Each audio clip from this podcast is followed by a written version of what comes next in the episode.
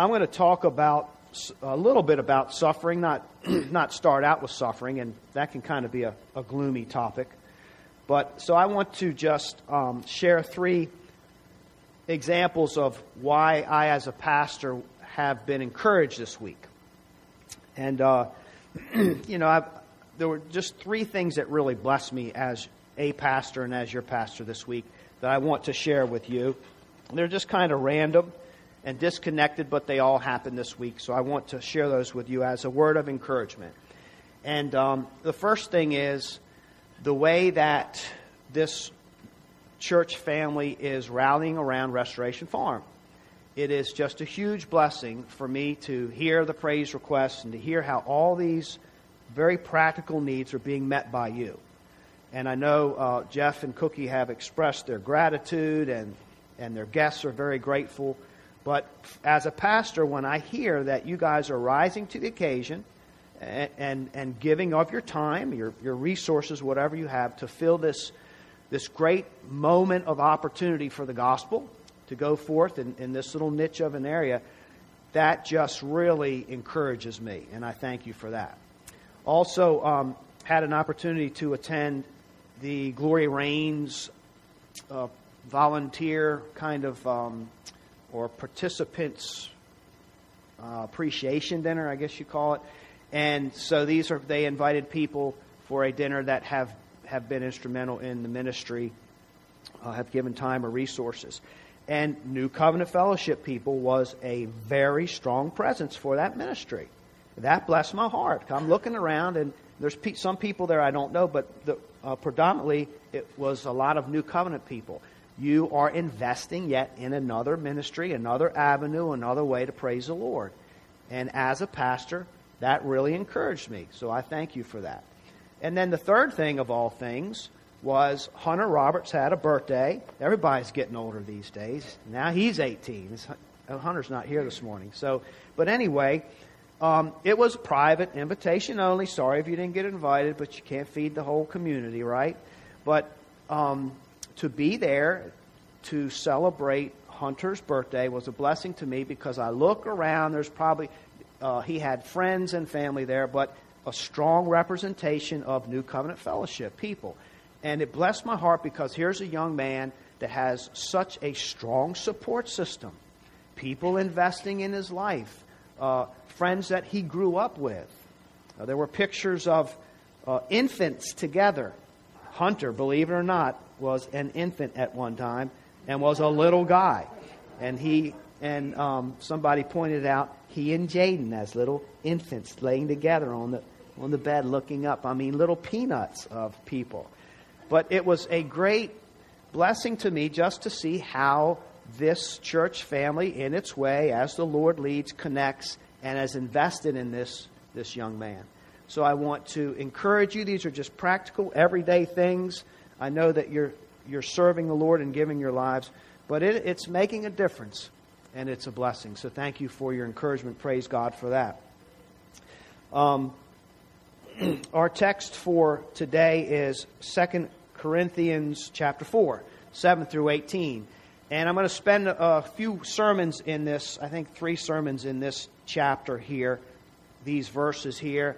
And it eventually he starts talking about suffering, and then he gets into the end times and eternity and, and what happens with our bodies and so forth. So I'm going to spend some time in this passage and, and look at it from a few different angles. Um, but as you know, this is a unique book. It's a letter. We, we call it a book, but it's a letter that the apostle wrote to a family of believers in Corinth, trying to hammer out the Christian life, trying to figure things out. What's it look like to worship God and praise God. And the apostle has his own enemies. There are people who are working against him um, and his message. So he has to not only proclaim the gospel, which is hard enough, but also wrestle with uh, obstacles and enemies and lies and gossip and things like that.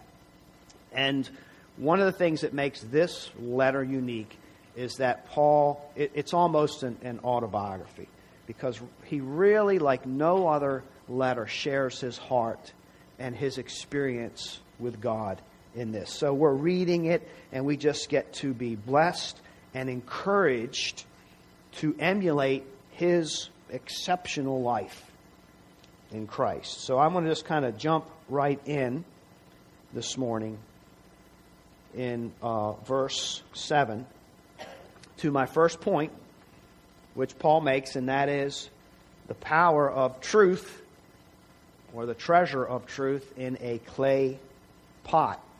And what Paul does here is he compares, just simply put, the messenger with the message. Verse 7, 2 Corinthians 4.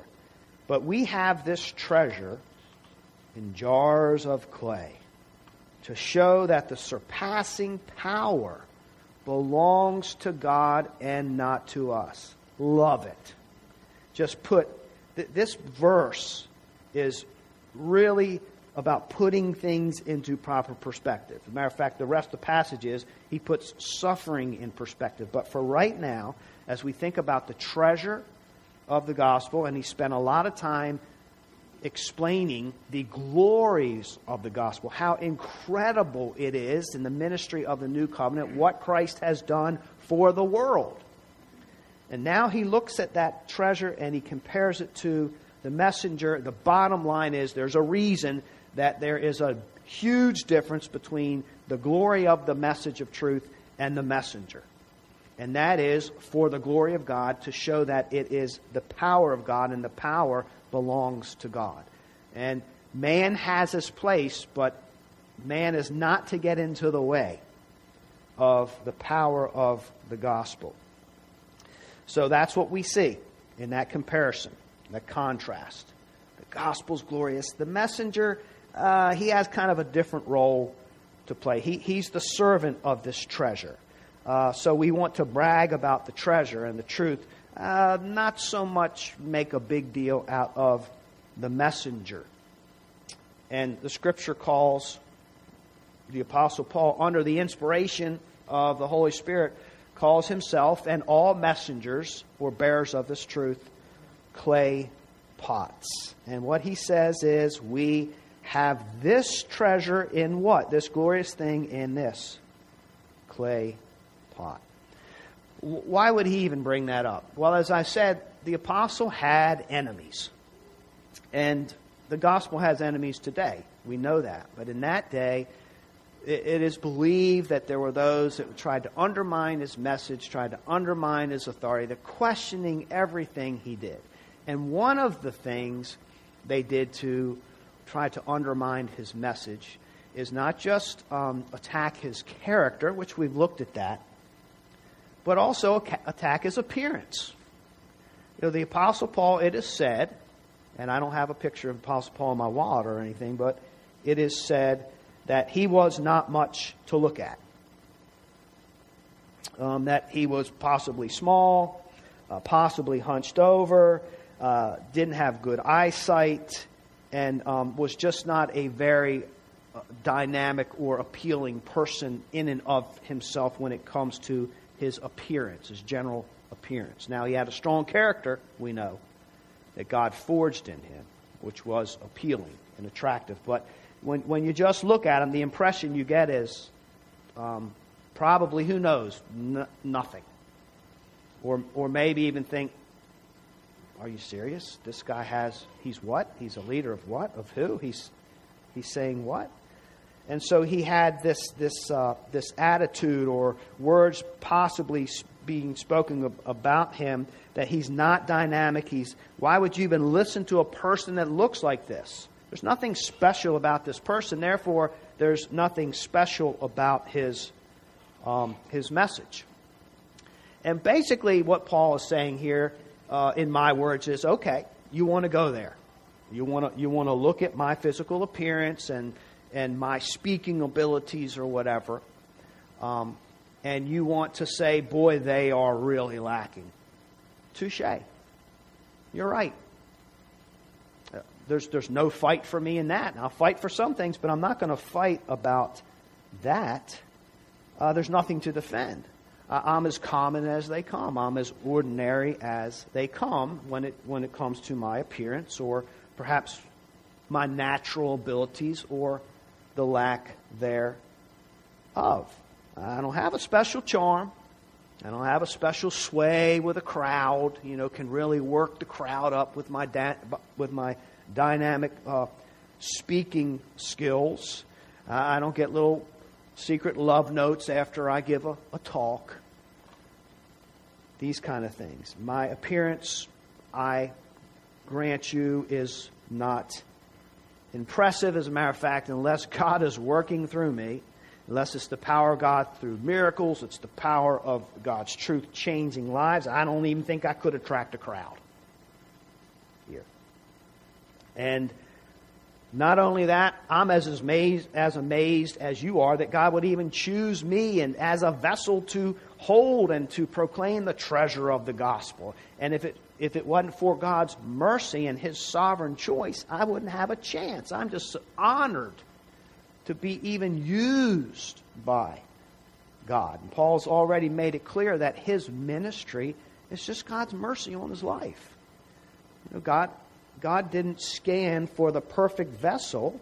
He just uses vessels, weak vessels, and it turns out that that gives him glory so that the world can see a manifestation of the power of God. It makes God's ways known. So it's completely undeserved.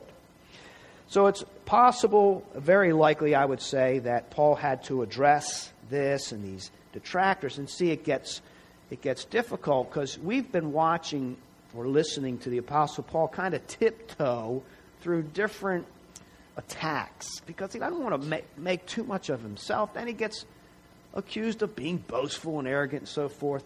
But when you start, and, and he lets people poke at him. Okay, if you want to poke me in the eye, whatever. But when you start poking at the gospel, as if my appearance would detract from the glory of the gospel, then I have to stand up and defend myself, or I have to, better said, defend the gospel.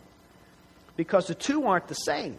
Now, there's a relationship here, and God uses clay pots, but the two are not the same. So if you're going to take my um, homely appearance and say, therefore, the gospel's not attractive, that's not true at all.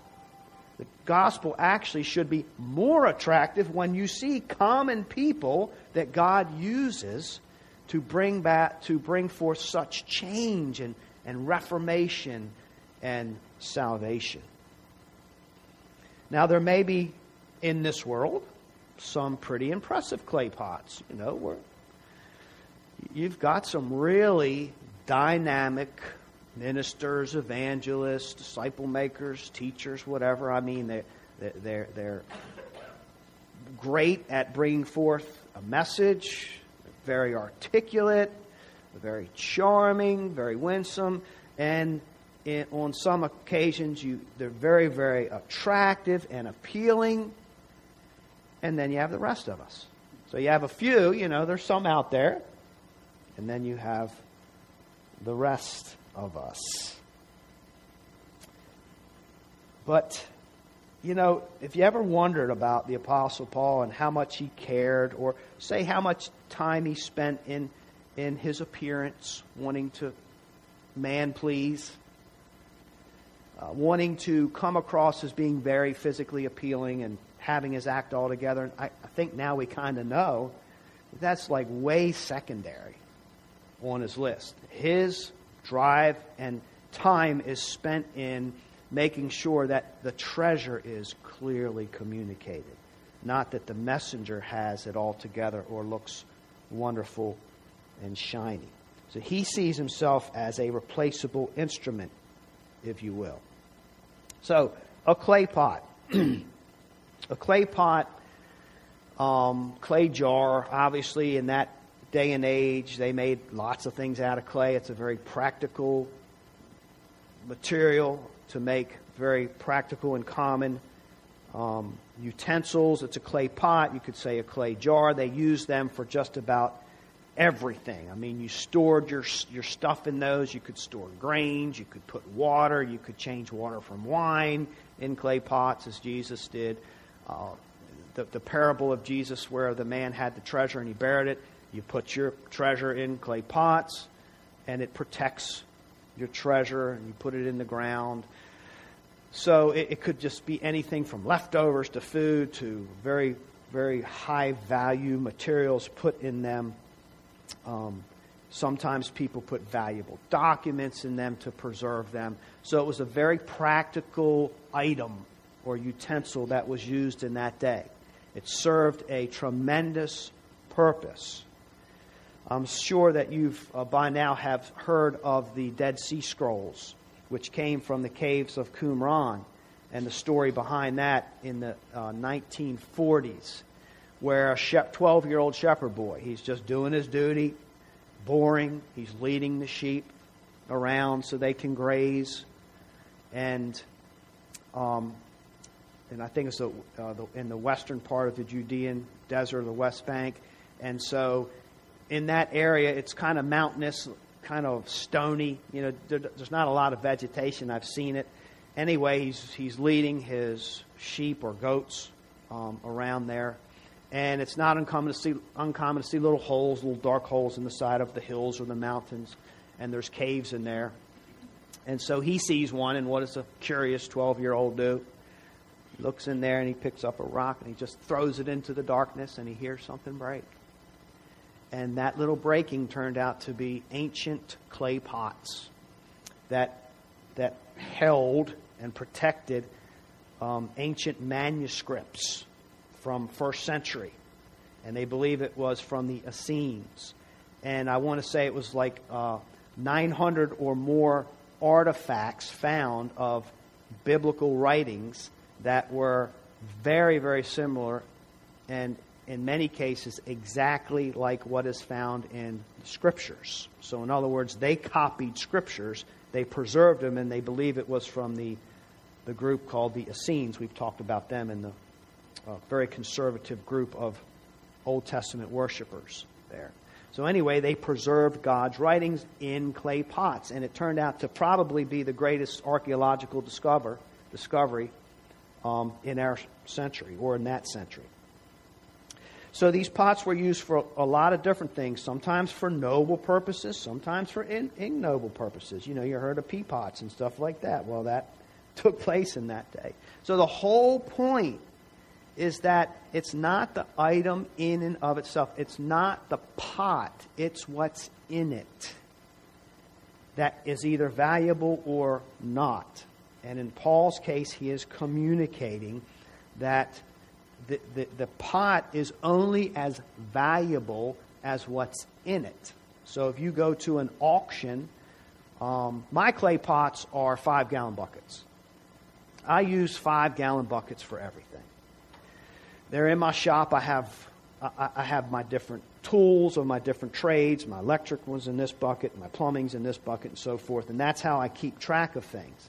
But if you go to an auction and you're bidding on a bucket full of, of Civil War coins or, or memorabilia, it's going to go for, you're going to pay a lot of money for that bucket. But if you just want to buy the bucket, it's really not worth anything. People just pass them around, you know. And so that's the whole idea. The worth of the clay pot really depends on the treasure that is within it. 2 Timothy 2:20, Paul talks about this same thing where he's talking about God's people as human vessels. And he says some are used for honor and some for dishonor. Some for lofty things to hold, say gold, and others, well, that's that's your um, your restroom or your scraps or your slop to feed the pigs. It's just a very useful thing. So this is a biblical perspective on the messenger versus the message.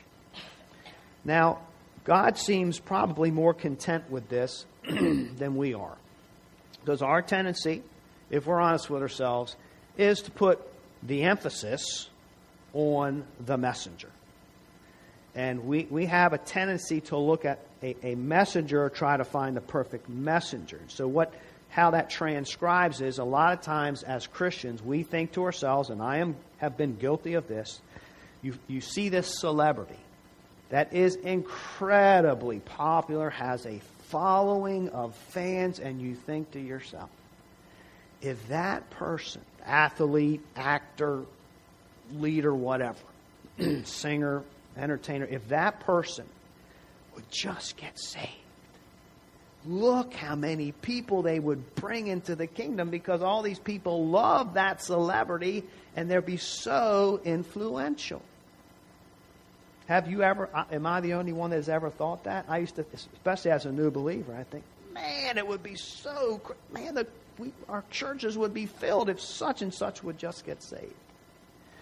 And that's a, that's a human way to thinking. And in theory, you think it should work. But in real life, there have been very, very few examples of celebrities getting saved and actually being a good influence on all of their fans in real life.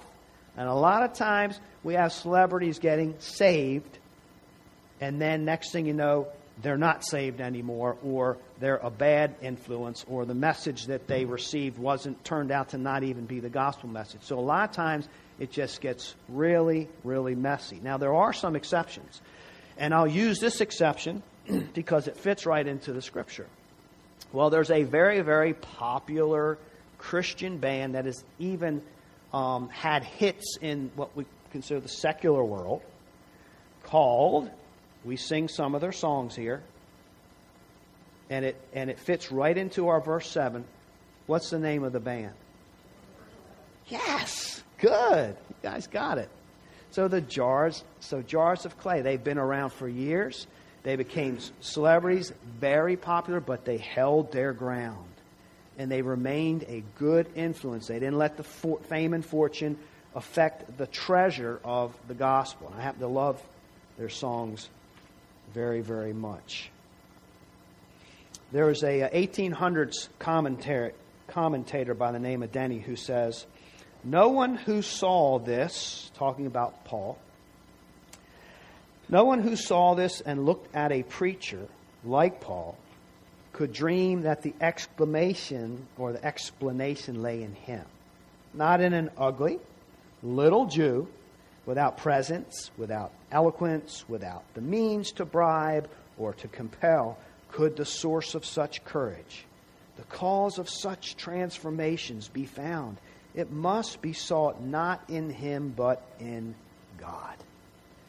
So I like the way the Bible edits our perspective, tries to correct the way we look at the world, the way we look at people, the way we look at ministers, and the way we look at the treasure of the gospel. 1 Corinthians chapter 1, 26 to 29. Paul also wrote this to them, same people. For consider your calling, brothers. Not many of you were wise according to worldly standards. Not many were powerful. Not many were of noble birth. But God chose what is foolish in the world to shame the wise. God chose what is weak in the world to shame the strong. God chose what is low and despised in the world, even things that are not, to bring to nothing things that are, so that no human being might boast in the presence of God. So God does not want us treasuring the wrong thing. He wants us to keep the exaltation, the object of our exaltation as Christ and the beautiful truth that saves us and sets us free from our sins. And to not get caught up in the messenger, whether they are attractive or appealing or not. Well put, I think, here. Clay pot is exactly what God intends in his, in his description. So we apply that just with this understanding of a biblical perspective on what, what do we want to use to attract people to the gospel? We want to keep things in balance. And we want to keep the main focus Christ. As we sang today, Hallelujah, all I have is Christ. I love that song, and as we were singing that, my mind was brought to Job. Because you think, hallelujah, all I have is Christ. And, I, and it sounds so trite because Christians say, but that's enough. And it sounds so trite, but it's true. If all I have is. So you take a, a real life situation of the man Job who lost everything that the world has to offer, just lost it all. And he concludes, My Redeemer lives. It's the same thing. All I have is Christ. I lost all this, but I didn't lose hope because I didn't lose God. God exists. So you can strip everything away, in essence, is what he's saying.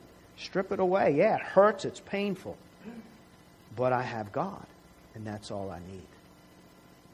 All I have is Christ. So if you strip these things away, and that kind of is a, a segue into our next teaching here from the Apostle Paul. And it's what I'm going to call a, a plan for suffering. and you'll see why as we proceed. I'm going to go ahead and read the passage in its entirety. So I'll read 7 again. But we have this treasure in jars of clay to show that the surpassing power belongs to God and not to us. We are afflicted in every way, but not crushed, perplexed, but not driven to despair, persecuted, but not forsaken, struck down, but not destroyed, always carrying in the body of in the body the death of Jesus, so that the life of Jesus may also be manifested in our bodies. For we who live are always being given over to death for Jesus' sake, so that the life of Jesus also may be manifested in our mortal flesh. So death is at work in us, but life in you. Well, since we have the same spirit of faith, according to what has been written, I believed, and so I spoke, we also believe, and so we also speak, knowing that he who was raised the Lord Jesus will raise us also with Jesus and bring us with you into his presence. For it is all for your sake, so that as grace extends to more and more people, it may increase thanksgiving to the glory of God. So we do not lose heart. Though our outer self is wasting away, our inner self is being renewed day by day. For this light, momentary affliction is preparing for us an eternal weight of glory beyond all comparison. As we look not to the things that are seen, but to the things that are unseen. For the things that are seen are transient, but the things that are unseen are eternal. So when it comes to clay pots, the power belongs to God. And we all know, I'm sure by now, that living the Christian life can be messy. I mean, there's death taking place. The Apostle Paul says, I, am dying. I'm dying on the outside, my body. Physically, I'm wasting away. And a lot of that's not just, it's not just age, it's not just the fall and the curse, but it's because he's giving his body to the cause of Christ. And it's hard on it. You know what Paul's been through. It's hard on it. So the Christian life is messy. And with the Christian pilgrimage is mixed in our path to one degree or another suffering. This idea of not just having to die on the inside, the inner man, to say no to self and yes to Christ. That's hard. That's a form of suffering. Phew, man, you got to die to self. I don't want to die to self. And we hold on but also you have just the, the practical outside things, the things of this world that bear down on us. And so we're not excused from suffering as Christians. A matter of fact, that Jesus told his disciples expect it. Because there's, there's a clash happening here. There's a clash between light and darkness, and it doesn't always go well for the clay pot, for the messenger. So you need to expect some form of it. And God employs us for this. And part of the purpose of it is to display the power of God. In Scripture, human weakness, when that human is, is sold out for God, results in a manifestation of God's power. But it is at our expense as servants of God and therefore we often face suffering. Paul's not sugarcoating this at all. He has been afflicted in many ways. We just read it. And that's why one of the reasons there's a lot in this passage, and I'm going to spend some time here. We're going to kind of look at this and digest it from different ways because Paul gives us different perspectives. But I want to walk through the reality of suffering. And I think that the, the big question here as believers, we read this, and eventually, not today, but I'll get to it, is, you know, okay, he experienced all that suffering. Why is it worth it? Like, how can he say that he was brought down so low? How can anybody say, I, I, I was crushed? Yes, I really was crushed, run over, but not destroyed. And how can he say, I don't lose heart when the world throws everything it can at him, so to speak, to stop him, to detain him, uh, to, to cause him to lose heart, to cause him to slow down? And how can all of this happen in real life? And he says, I, I don't lose heart. I think that's the question we need to answer. There's something in here. And if we're all going to suffer in some form as we serve the Lord, we want to know what that is, and we won't know yet because I'm, I'm not there yet. We have to talk about suffering because suffering in God's plan, as much as we hate it, and I am with you, I do not pray. I am not so godly that I get up in the morning, oh God, I want to suffer for you today to draw me close. I wish I was. And, you know, the, the, the apostles rejoiced that they got beaten for sharing the gospel. I'm not there yet. Maybe if it happened, I would be there, God's power. But anyway, it's, it's just real. And the Christian life is gritty. And Christ suffered. God comes to this broken earth and in the form of his son, Jesus Christ, the world throws everything at him. The devil throws everything at him as well. It's terrible. It's grueling. Sweating drops of blood. And yet there's something bigger, something better, something more glorious. It's this biblical perspective. And if we don't keep the biblical perspective and we focus in on the material for too long, if we stay in that place too long, we may lose heart. We may lose perspective. And it may hurt more than it's supposed to hurt. So, Paul's, and, and gosh, I read this and I think, Paul, he's falling apart. His clay pot's falling apart. He's got trials from every angle. Dying on the inside, he's dying on the outside, but he's not decimated. So, in order to, to know how that's possible, we, we got to think deeply about suffering. And you better believe that as Paul was going through that, you know, when you're suffering, you can't help but to think deeply about suffering. You're drawn into it. So I want us to think at least a little bit about suffering. And just to get our wheels turning, I want to, uh, you don't have to, to turn there because most of you are probably familiar, but it's in Genesis chapter 16. It's the story of Abram and Sarai. Um, if you're familiar with it, God calls Abram to follow him. Sarai is his wife, and he gives him this blessing, this promise that I'm going to make you the father of many nations. So they are childless. And they're elderly. They have not been able to have children. And God says, You're going to have children. But it didn't happen. After years, they gave it their best, I guess you might say.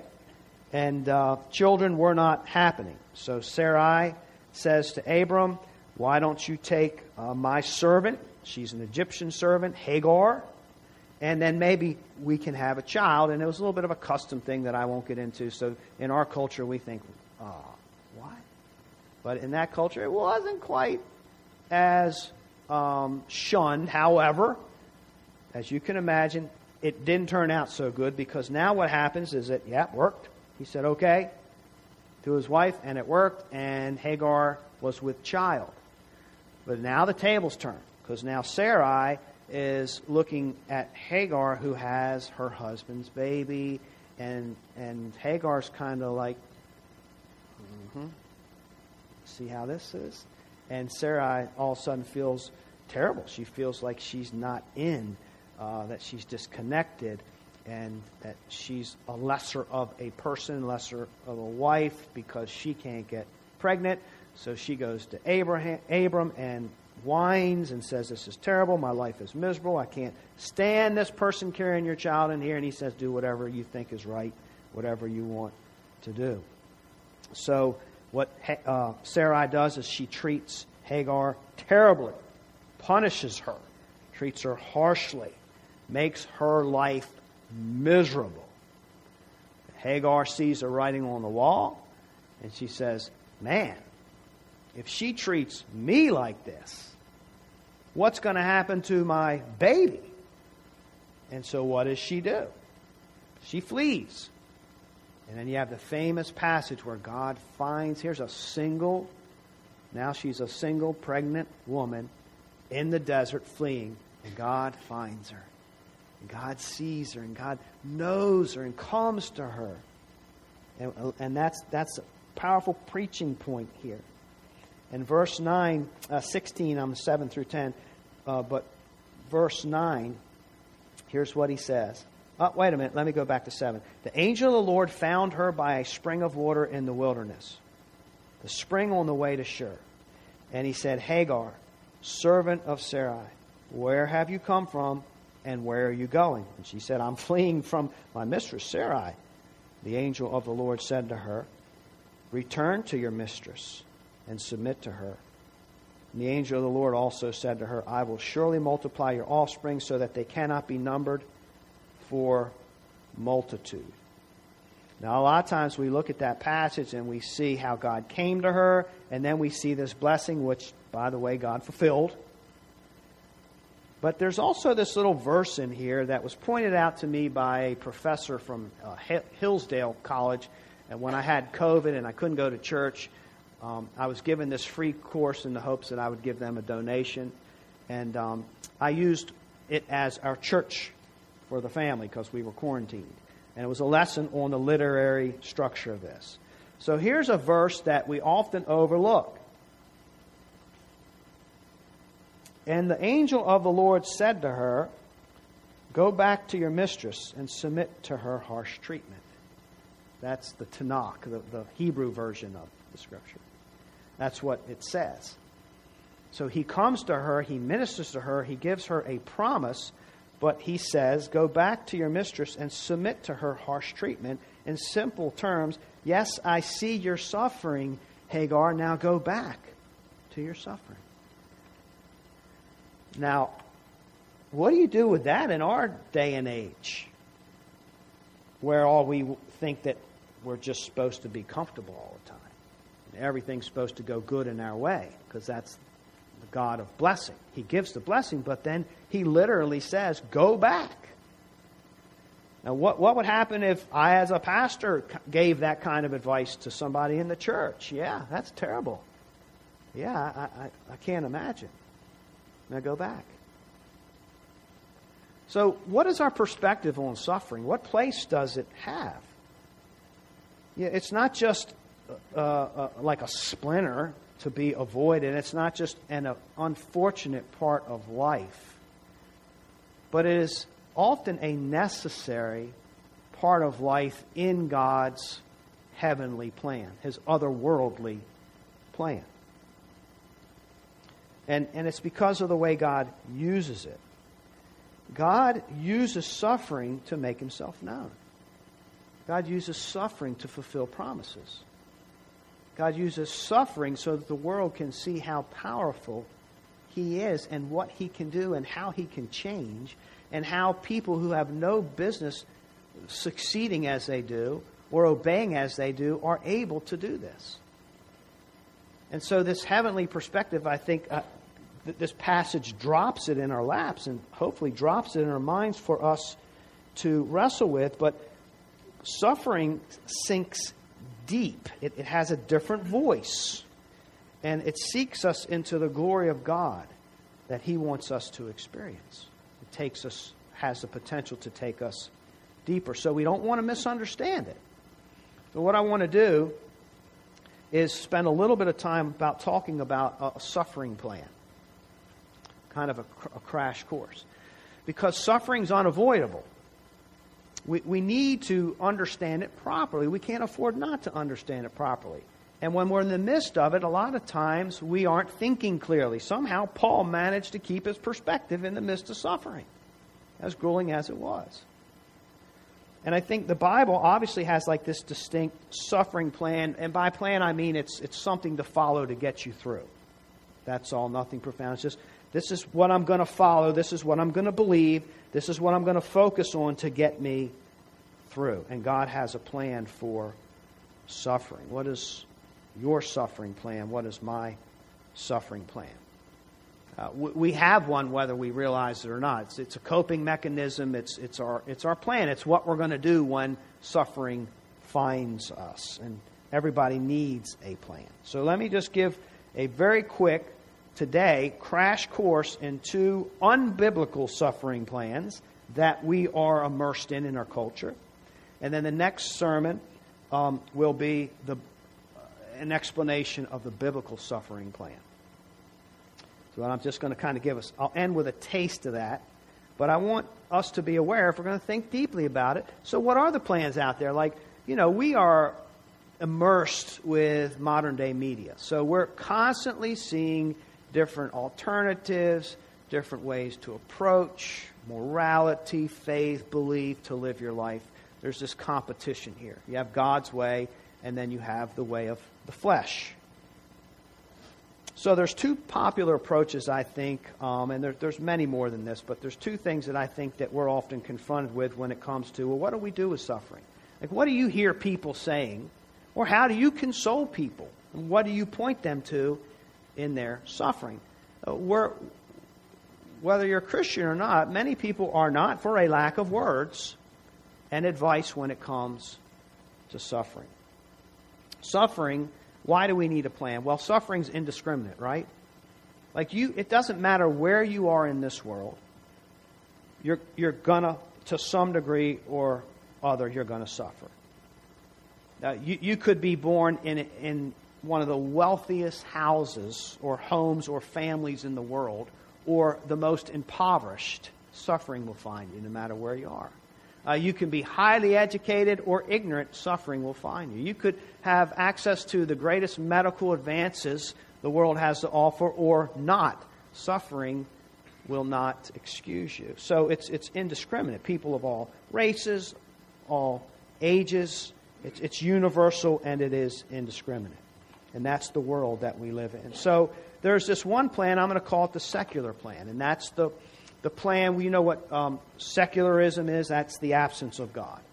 And we're going to do life, we're going to see life, we're going to live life with the absence of any idea or belief in a higher power. We see this all the time in movies. I don't know, movies, TV, cartoons, advertisements. This plan is communicated to us. And the idea is I'm sorry about your suffering, but get used to it. Because this is all there is. And it's a belief that says the world is all there is, material is all there is, molecules are, there's no higher power, there's no higher meaning, there's no reason for anything. What you see is what you get. And because that's true, when you suffer, what you see is what you get. So I'm sorry, but it's just the way life is. There's no answer to it. Don't look for any higher purpose or meaning in it. You just do whatever you got to do to get through it. There's nothing out there to, uh, above you or beyond you that can offer you any help. You are on your own. It's uh, what you see is what you get here. And I know that you might be tempted to be mad or angry or outraged that you're suffering or your loved ones are suffering, but there's no need because to be angry at something is to insinuate that there's a right and wrong, and there really is no right and wrong. It's just what we make of this world. We make it's what we make of it. So that's the message that is, you know, put out there. And you know, if there's no God, if it's true there's no God, then that's certainly a possibility. What else are you going to do? If there's no help, if there's no meaning, if there's no hype, if there's nobody out there other than what uh, the material means you have, that's a possibility. But of course, it's a big problem with this plan because it's so cold, right? It's cold, it's heartless, it's ruthless. And even though some people say, I don't believe in any higher power and this is all there is, then we're left with just this world. We're left with um, survival of the fittest. You know, the, we're left with the, the army ants carrying the little beetle to the queen so it can be eaten. It's this kind of man eat man, animal eat man, animal. It's a lot of suffering. It's brutal. It's bloody. And that's all we have. So we believe that in one sense, or they believe that in one sense, but when it comes to human suffering, we don't want to believe it. We want it to stop. I don't want to tell you, look, you're probably going to get eaten. You're probably going to get shot. You're probably going to get killed. Some kind of accidents. It's just the, the, the, world we live in. It seems so cold. And we don't want a cold world. We want a world of warmth. We want a world of light. And so even people with this plan often will give you advice that is more like biblical advice. Oh, you can get through this. Oh, well, I'm, ho- I'm hoping for the best here. Everything's going to turn out just fine. That's totally contradictory to the plan of secularism because there's no reason for it to turn out fine because there's no such thing as fine. It's just, it is what it is.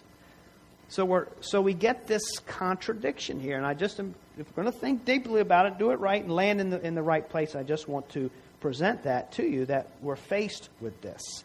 And this plan solves nothing. It means that there is no answer to suffering. There's no remedy at the end of your life to suffering. You go into nothingness.